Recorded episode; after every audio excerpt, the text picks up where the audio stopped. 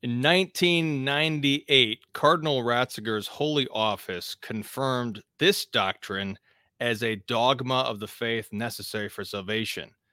But then in 2010, Pope Benedict refused to answer the dubia, which vindicates the trads.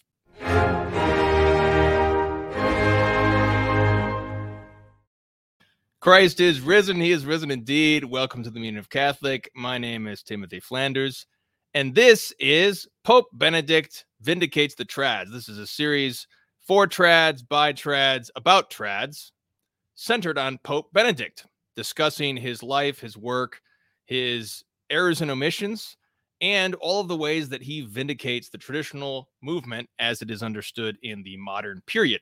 Today's topic Modernism in the Vatican II documents? Question mark. Yes and no. Today we'll talk about the often referred to topic of the Vatican II documents, teaching modernism or teaching heresy. We'll talk about some distinctions that will, might be helpful, and we'll get into all those topics on a specific point of doctrine, which is extremely fundamental and important. That is the doctrine of revelation contained in Dei Verbum, paragraph 11. Now, after this show, we're gonna do our guild stream. The guild family stream starts at 3:30, so about 30 minutes from now. And in that show, we'll discuss the subsisted in controversy. So the the the uh, the doctrine Lumen Gentium that says the Catholic Church subsists in the or so the Church of Christ subsists in the Catholic Church. That doctrine, that phrase, uh, is often used to prove, seemingly, that Vatican II documents do teach heresy, teach modernism. And I will show why that's not a good argument from a traditional perspective. And I think how we should be arguing that passage better uh, using research from the secondary sources, from the primary uh, schemata and the and the draft documents and how Vatican II happened. So we'll talk about that in about 30 minutes. That's on the Guild Family Stream. If you want to be part of the Guild Stream, you get the Guild content, you get uh, free books, you get guild community. Go to patreon.com slash meaning of catholic. You also get this book for free which we'll be referencing uh, a lot on this show is uh, introduction to the holy bible for traditional catholics. You get this book for free if you join the guild uh, even at the lowest level at five dollars a month you get this free book. So if you want to go into all the sources that i'm about to quote all of the sources and even more documentation is contained in this book. Uh, so you can get that for free by being a guild member. You can also buy it on amazon um, I think it's fifteen dollars. I can't remember what it is now, but it's fifteen dollars to buy on Amazon, or you can buy an ebook for ten dollars. Anyways, we'll get into that in a minute. Now, when we understand, we look at Vatican II. It's very important that we keep this distinction when we look at ecumenical councils.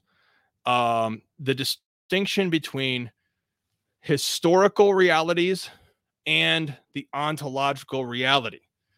Um, and this is something that if you go to one of our one of our members, Jake Fowler, he has another series on the ecumenical councils, which is a really great series to go check out. He, he's going through, I think he's on part 14 now, going through each of the ecumenical councils and all the different histories of the ecumenical councils. That's what we need to we need to look through the eyes of history and uh, the eyes of tradition as trads to look at the Second Vatican Council and really look at it fairly and objectively, and don't settle for some kind of straw man argument against Vatican II or anything like that. For example, there was a crisis after Vatican II, therefore Vatican II is the problem. Well, that's that's pretty that's a pretty weak argument because after or after before or during many ecumenical councils there was a massive crisis. There was bloodshed. There was heresy. There was heresy at the council. There was heretics at the council. There was bishops who were heretics at the council trying to machinations of the council, et cetera, et cetera. I mean, this is a this is a reality. This so this is historical reality of an ecumenical council, and there's also an ontological reality of an ecumenical council. A an ec, uh, the ontological reality we mean to refer to its magisterial teaching. It's the reality of its teaching for the faithful and what it is what it is it actually teaching.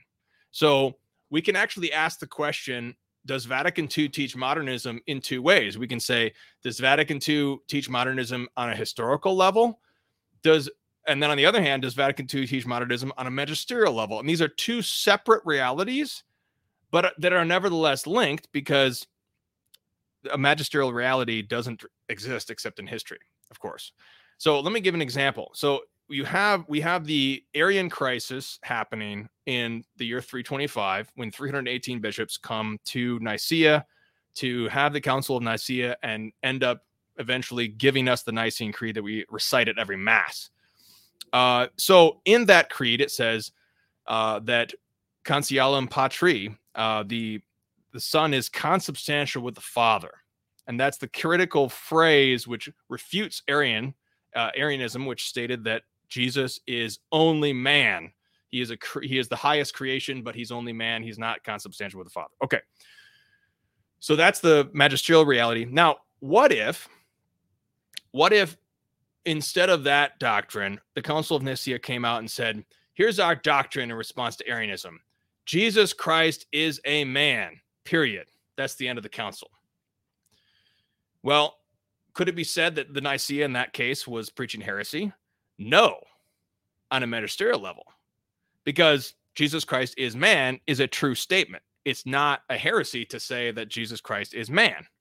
However, in the context of Arianism, now we're in the in the historical context. We're in the historical context of Arianism, and if the council were to come out and say Jesus Christ is man, in context, it would be preaching heresy. It would be preaching the Arian heresy, basically, even though technically it's not saying the Arian heresy because in order to have the Arian heresy, you have to say Jesus Christ is only man. You need to have the word only.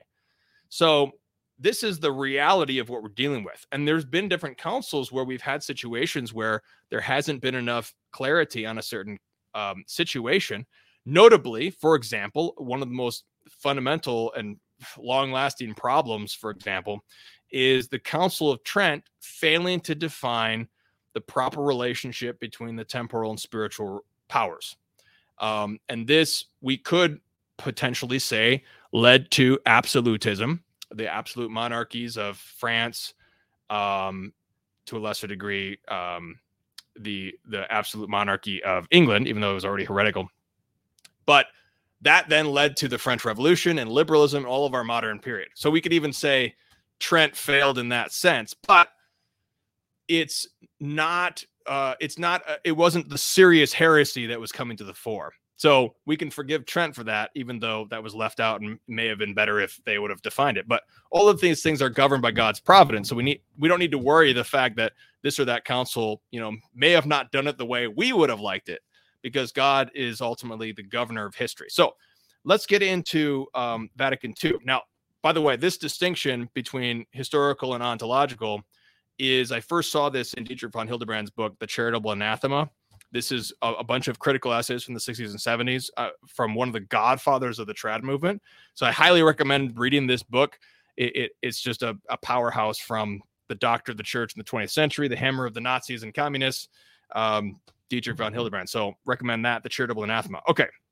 So what is the historical reality, the historical context of what what the church is dealing with coming into the 1960s? Well, in my book, I boiled it down to the the most fundamental error, the fundamental heresy of modernism coming from the original modernists, notably Alfred Loisy and George Tyrrell, Jesuit in name only. Um, these the modernists were was it was the evolution of do, of dogma. This is what Pius X says in in Pascendi. Evolution of dogma. Evolution is their is their main heresy, and the way this affects the foundations of faith is that it, it states that revelation itself is not a deposit of faith, a deposit of truth, but rather it evolves from what was it was originally, then it evolves into something better, and then it works right along with the liberal revolutions since 1773. Um, so, along with this, a critical piece of of being able to promote modernism is the error of limited inerrancy. Limited inerrancy. What this is is is stating that the holy scriptures are only inerrant, meaning without error, on certain things. They're only inerrant on certain things. That is, on faith or morals or things according to salvation. but they're not inerrant on historical matters. So when uh, you know the book of Third Kings says such and such about King so and so at this place, they could have made an error because who cares? It doesn't matter if, if they made an error based on this, you know, historical fact that doesn't matter. It doesn't matter our salvation, therefore it made an error. Now, this was condemned. So this was the doctrine of Alfred Loisy. This was condemned by Leo XIII in Providentissimus Deus.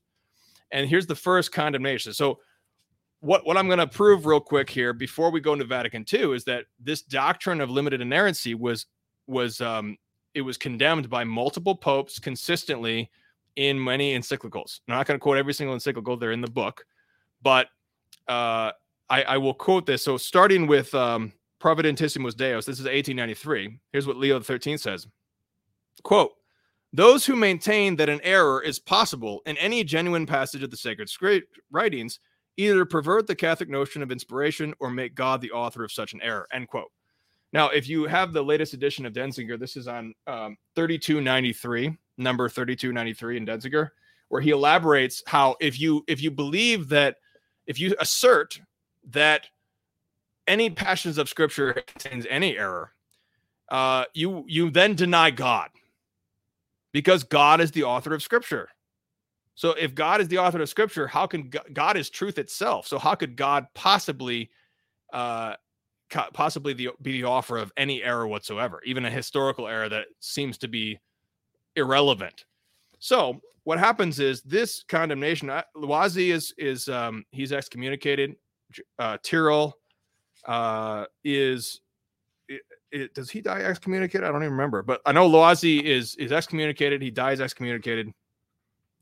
Uh, Pius X continues with Lamentabili, condemning the same issues.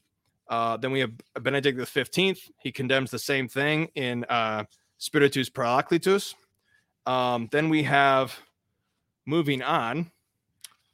Pius the Eleventh does not actually uh, do anything on this, but he condemns the modernism coming out and um, etc. Uh, et but now when we get to Pius the Twelfth, now he releases another encyclical on the Holy Scripture called Divino Afflante Spiritu. Now, this encyclical is actually problematic in a, in a particular way, but that's you have to read the book to get that part. It's that's not irrelevant to what we're talking about. But what, what Pius XII he releases the encyclical in 1943, but then in 1950 he releases another encyclical, uh, Humani Generis, and in that encyclical he makes mention of this error of limited inerrancy. Now, notice what he says here. Now, I, I should say also. This is also the doctrine of Florence and of Trent and of Vatican I.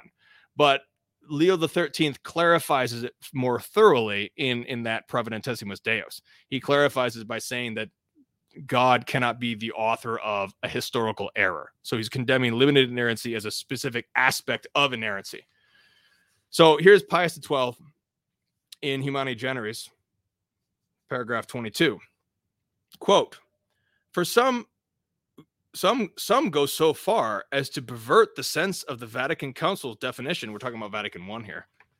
That God is the author of Holy Scripture, and they put forward again the opinion, already often condemned, which asserts the, that immunity from error extends only to those parts of the Bible that treat of God or of moral and religious matters. End quote.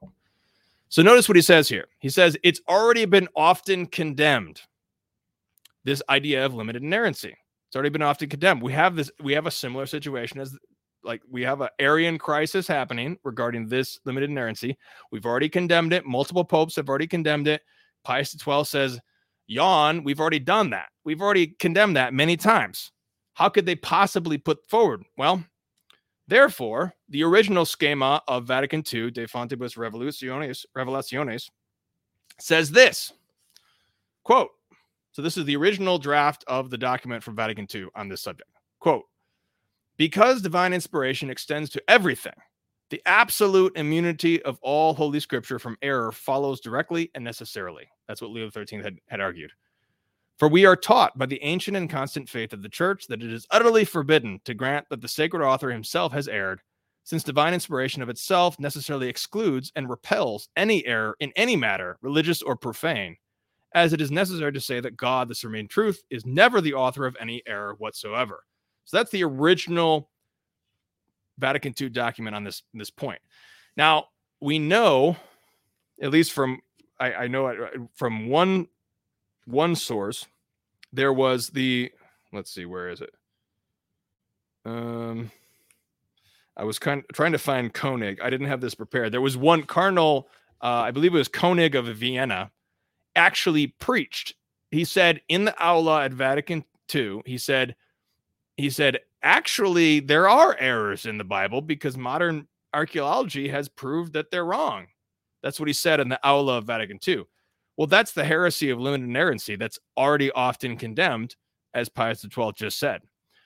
But these liberals and heretics were able to push against this schema. Now, we've already discussed how Joseph Ratzinger was a critical part of throwing out that the fundamental rupture of Vatican II, where they threw out the documents. Now, here we're talking about the historical realities, getting back to that distinction in the beginning. The historical reality is there was a massive rupture on the bare historical level. When you take a document and you throw it into the trash and you write a new one, that's a historical rupture. Now we can start to debate whether or not there's a magisterial rupture. That's a separate debate, but we need to make this distinction here. Now I'll get into this more in just a minute. Now, what they did is the the, the heretics of Vatican II, they pushed and pushed and pushed against the uh, very strongly worded uh, document originally.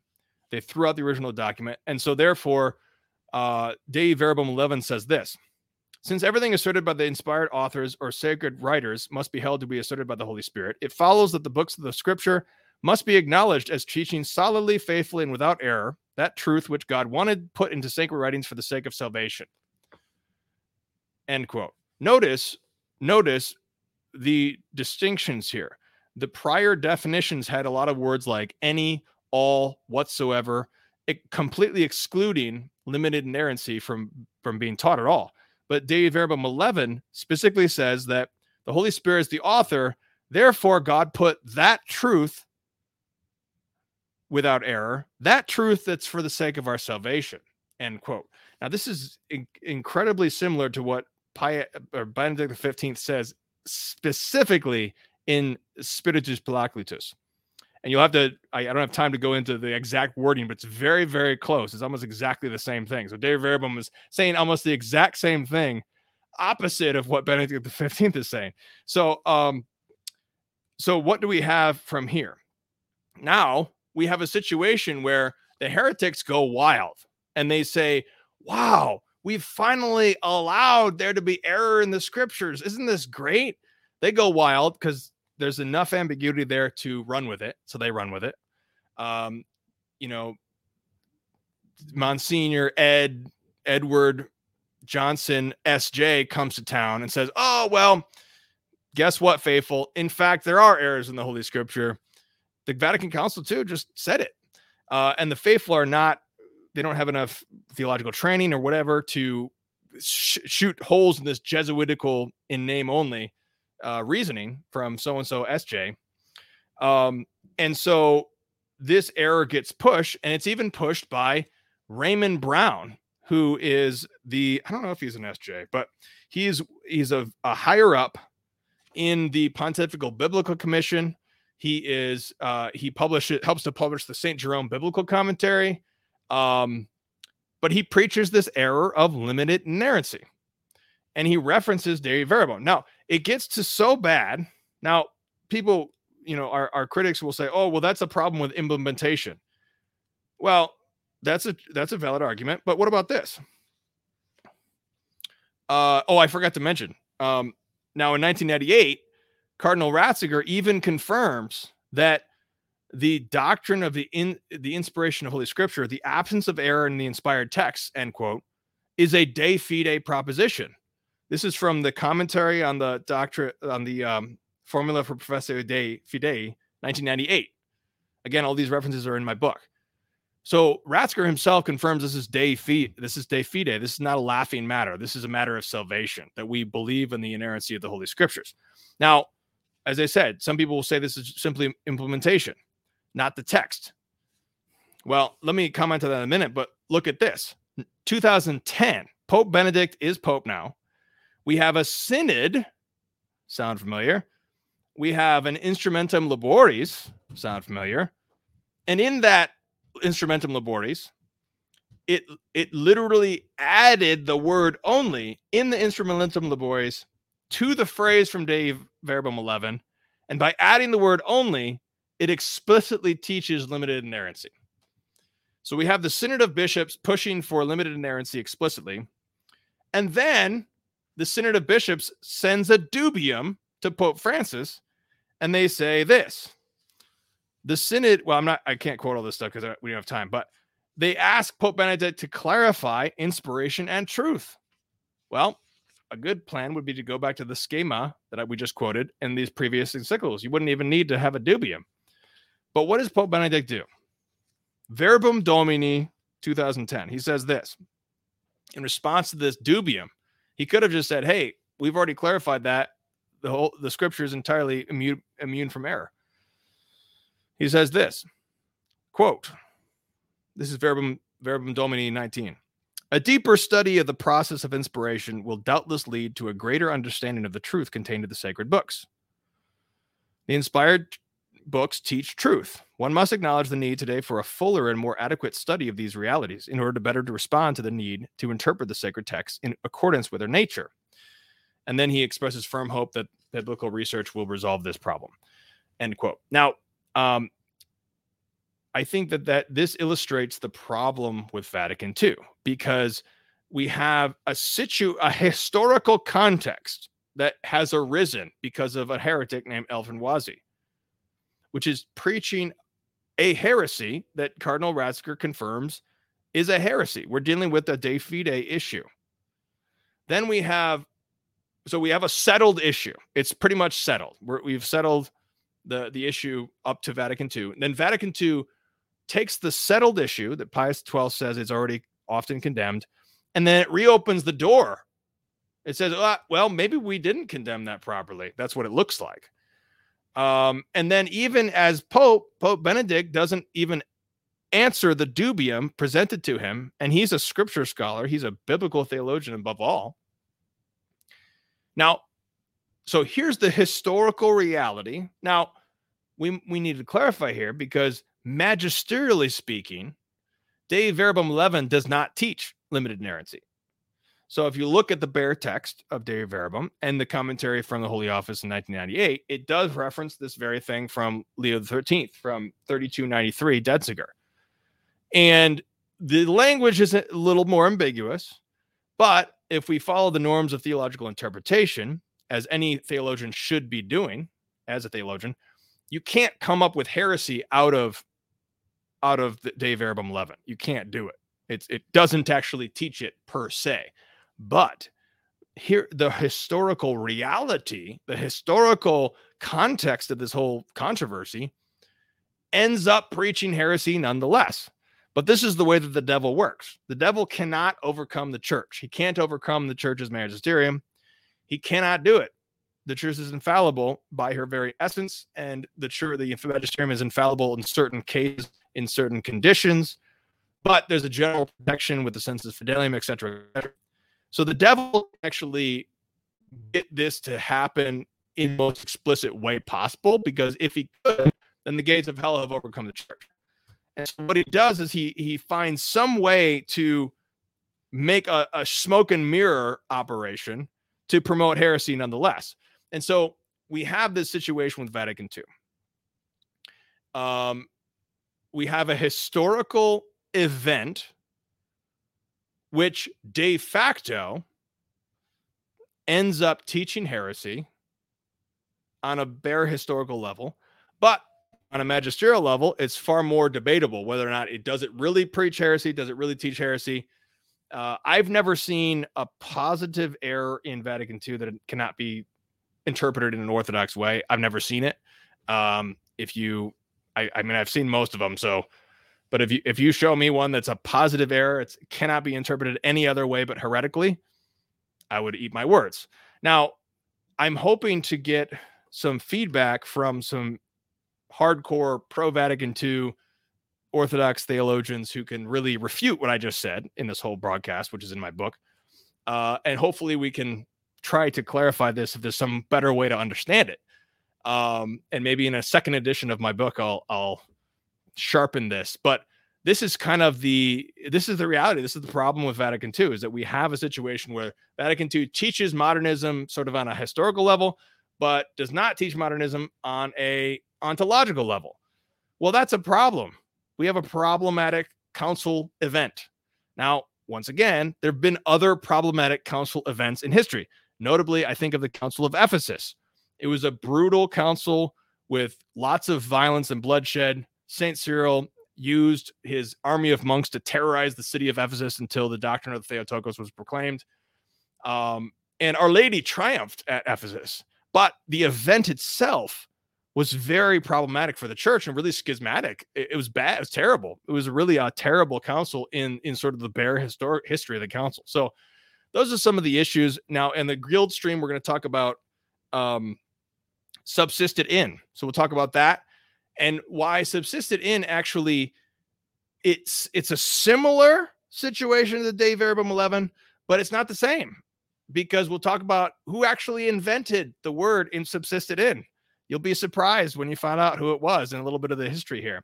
Now, I'm sorry I didn't have more time to talk about um, talk on uh, your chat questions. So feel free to get those to just comment below. Hopefully, we can get to those, God willing, soon.